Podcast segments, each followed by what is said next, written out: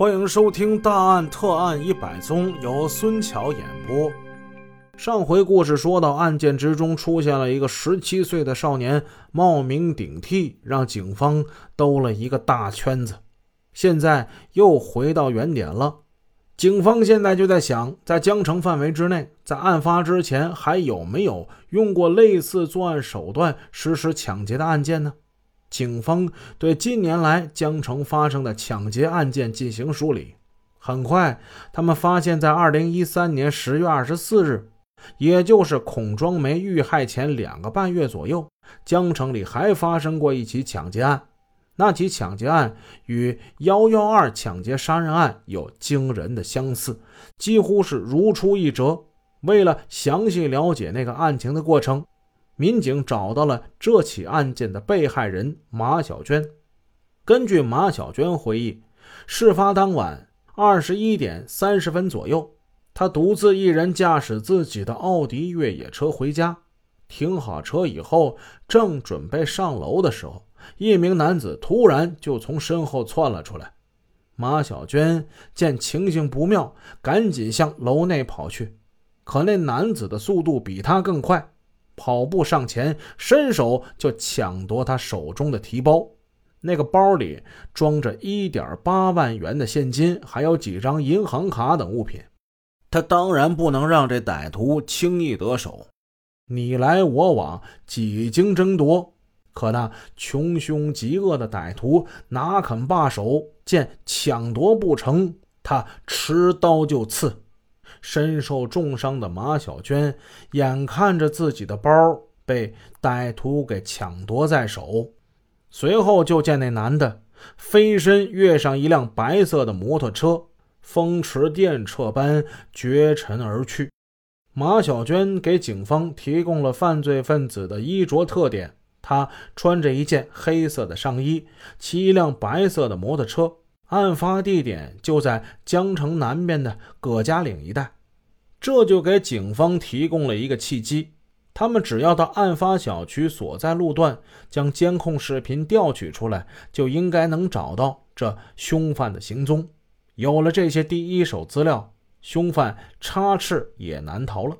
然而，让警方深感沮丧和失望的是，十月二十四号，因为正值江城天网工程升级换代期间，案发路段正在施工，监控探头停止了工作，因此，视频监控并不能为警方提供案发过程有价值的影像资料。不过，警方在对这两起案件进行细致的梳理之后，还是有了重大的收获。案犯。把目光主要放在晚上开小车回家的女性身上，选择的作案地点都是比较偏僻的地方，时间就在警方的忙碌之中静静的如水流过。二零一四年的春节悄然而过，幺幺二抢劫杀人案时间已经过去一个多月了。世界上的事情多有巧合，而这样的巧合往往能够给案件的侦破带来转机。就在江城刑警大队的侦查员们日以继夜地为两起案件做串案并案之际，二零一四年二月二十二日，也就是元宵节刚过去九天，这天晚上十点多，幺幺零报警电话急促的响了起来，一个女性报案。我的包让人给抢了，别着急，请问在哪个地方？在富盛家园小区。富盛家园小区又出一案，歹徒太猖狂了，简直是无所顾及。这已经是在不到半年时间内，江城累计发生的第三起持刀抢劫案件了。报案人名叫彭芬，是三十多岁的一名女性。她告诉警方，案发当晚十点多钟。自己从外面开车回家，到车库停车的时候，因为感觉自己疲惫不堪，就在车上休息了一小会儿。大约五分钟之后，打开车门下了车，却看见一个男子走了进来。刚刚熄灭车灯，光线很暗。庞芬一开始还以为是一中放学的孩子呢，然后盯着他看了好一会儿。那男子见他盯着自己，又转身走了。而后来，这男子又折返回来，他跟庞芬对话，说自己在等人。庞芬自顾穿上外套，并在后备箱里拿了一双鞋换上，把后备箱关上，准备回家。而就在此时，那男子朝庞芬走了过来。庞芬惊恐地看到对方手中拿着一把刀，并伸出左手抢他的手提包。见庞芬有反抗的动作，那男子低声喝道：“你是不是想死啊？”机智的庞芬立刻明白自己遭到抢劫了，他不敢再反抗，撒腿就跑。而男子呢，则手持刀子紧紧追赶。因为路滑，庞芬摔了一跤，手里的提包遗落在地。滑稽的是，那男子也紧随其后摔倒在地，手中的刀子哐当一声也跌落在地上了。那男子本意就是抢庞芬的手提包，此刻他也不再追赶庞芬了，而是抢得提包之后，跨上他那白色的摩托车，仓皇而逃。因此，庞芬在这次抢劫过程之中，并没有受到身体上的伤害。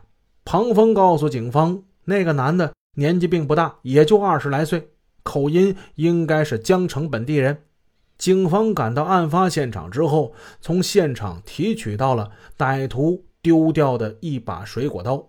经过比对之后，发现这把长约二十厘米的水果刀是恒威牌单刃水果刀，与之前孔庄梅被害案中使用的水果刀一模一样。相同的作案手法，相近的作案地点，类似的作案对象，甚至连现场提取的作案工具也几乎是完全一样的。世界上哪有如此巧合的事啊？很显然，这三起案件为同一人所为。围绕着庞芬在二月二十二日，也就是案发现场当日的活动路线，警方进行了倒查。经过调查监控录像视频，发现。二十一点五十八分，庞芬驾驶自己的汽车经过这个路口，而就在庞芬驾车经过没多久之后，一辆驾驶白色摩托车的黑衣男子就出现在了画面之中。经过倒查，发现这名黑衣男子是从外贸商场十字路口那儿跟起来的。监控录像显示，从二十一点二十九分开始，这辆白色摩托车停靠在。江城外贸商场路口的一家手机专卖店前，二十一点四十八分，被害人庞芬驾车经过外贸商场路口之后的这段时间里，那个骑着白色摩托车的黑衣男子一直尾随其后。沿途的一个摄像探头还拍摄到了这名男子与一辆越野车擦车而过的清晰录像。在这辆车车主的配合之下。警方调取了这辆车的行车记录仪拍摄的影像，这个影像拍得太清楚了，犯罪分子呼之欲出。本集已播讲完毕，感谢您的支持，祝您一天好心情。